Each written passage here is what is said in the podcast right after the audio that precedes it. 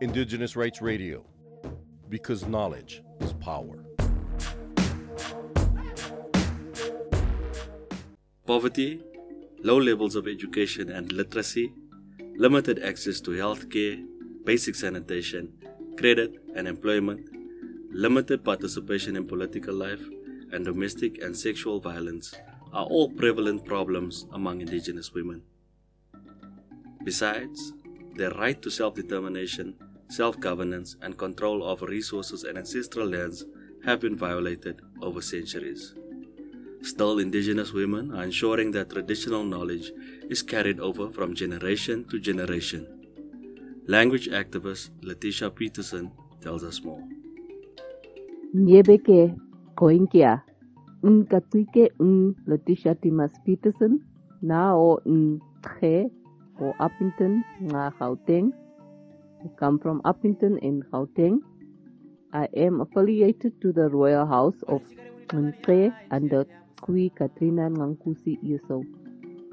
It is extremely important to preserve our traditional knowledge. Without our indigenous knowledge systems, belief systems, languages, medicinal knowledge, and land, our existence would be futile. Our traditional knowledge is who we are as a people or human beings and as a grouping or tribe. If we were not able to preserve our traditional knowledge orally, meaning the knowledge being passed down from generation to generation for thousands of years, we would not be able to exist for thousands of years. And we as Kam or San or Kwe would not be the progenitors of humankind. Yes, our culture is taking a backseat to other cultures because they deliberately orchestrate it to be so. We must remember that the colonialists had a strategy on how they would get rid of us as the Aboriginal Kam, San, and Kwe people of South Africa and Southern Africa. So what they did was to implement oppressive legislations, changing of our identity, genocide, our forefathers fought, the resistance wars, smallpox epidemics. These things were all deliberately orchestrated to diminish or depopulate the original inhabitants so that they could be in control of our land and minerals. These other cultures or tribes are creations of British imperialism, example the Amazulu, Botswana, etc., and assisted their masters in desecrating us. It's for this reason that you find that these cultures are dominant today. They purposefully or deliberately want our culture to be assimilated into the dominant cultures so that they can say we as San and Kwe do not exist and are extinct, giving them free reins to our land and minerals. The role of women in passing on our culture is very important. Women are the knowledge holders or carriers in our communities. They would pass on the click language from mother to child. Our San and Kwe culture are also a matriarchal and egalitarian society, so we are not a patriarchal society. Our women are the people that are at the forefront, but it's also equal. No one is higher than the other.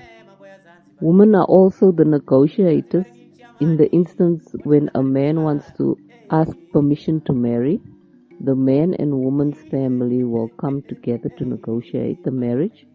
It is both parties women who are at the forefront of the negotiation. We call the woman Kaitaras. Examples of how traditional knowledge is passed on by women are the coming of age ritual of a girl from a girl to a woman when she gets her first menstrual flow or menses.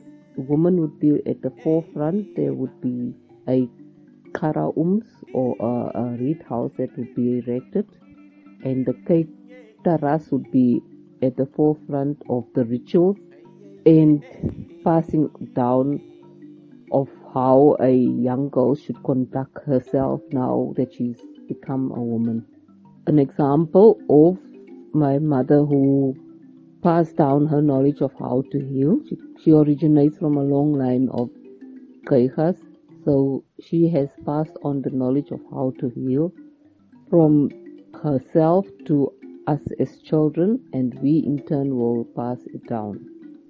The languages as well, the click languages as well, would be passed down from the mother to the child. So there's quite a lot that women do.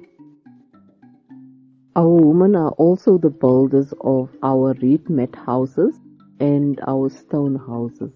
They erect the reed mat houses, grass houses, and stone houses. That is the job of the woman in our culture. So they'll erect the kara ums, the reed house or the reed mat house, the stone houses.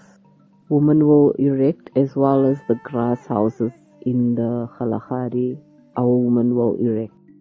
We as women erect the stone houses, the karoums, the reed mat houses, and the grass houses. That's the role of us as women in our San and Kwe culture. Most of our San and Kwe communities follow a matriarchal society.